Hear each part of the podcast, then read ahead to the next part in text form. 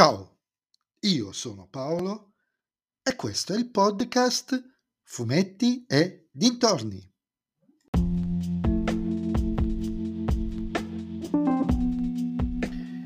In questo nuovo episodio del podcast vi parlerò del volume Supereroi e leggende DC numero 66 Batman Vittoria Oscura parte 2 scritto da Jeff Loeb e disegnato da Tim Sale edito dalla RCS.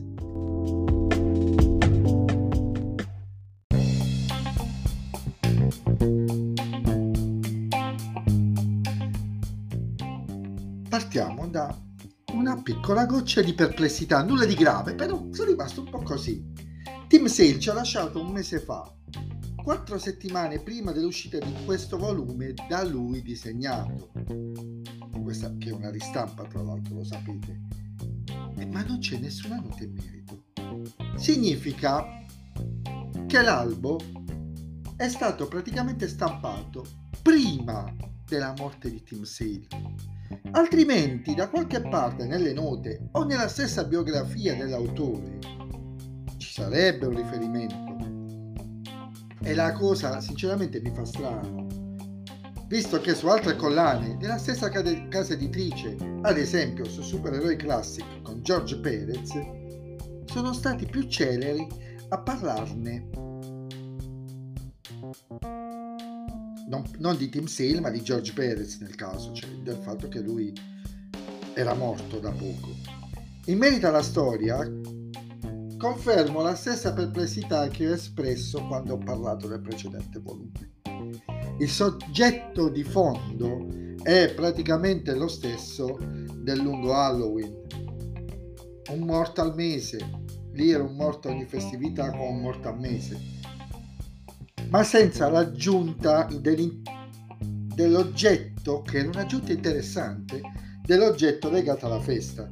Lì a ogni festa c'era la, l'assassino Holiday, lasciava qualcosa che riguardasse il, il momento, la festa in questione. Le differenze sono più a livello, diciamo così, di casting che è più variegato e più ricco di freaks rispetto al precedente, quindi più puntato all'immaginario più classico di Batman.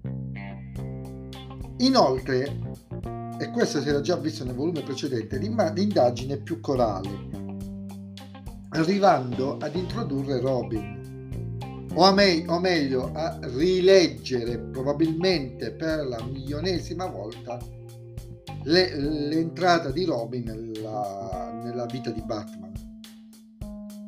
Comunque Robin viene introdotto usando un espediente, narrativo, un espediente narrativo molto cinematografico, mettendolo in parallelo con il giovane Bruce, Bay, Bruce Wayne dopo la morte dei suoi genitori.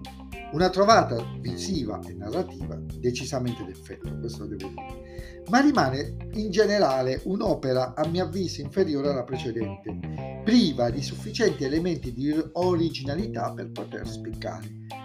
Non è brutta, ma il lungo Halloween è ben lontano.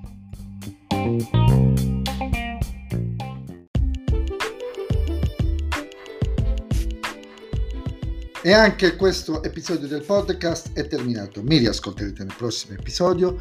Vi ricordo che potete, anzi, dovete seguirmi su Instagram, sul profilo Fumetti e Dintorni, dove mi direte cosa ne pensate voi di questa vittoria oscura rispetto al lungo Halloween. Se le mie considerazioni sono giuste, sono sbagliate, potete anche spernacchiarmi.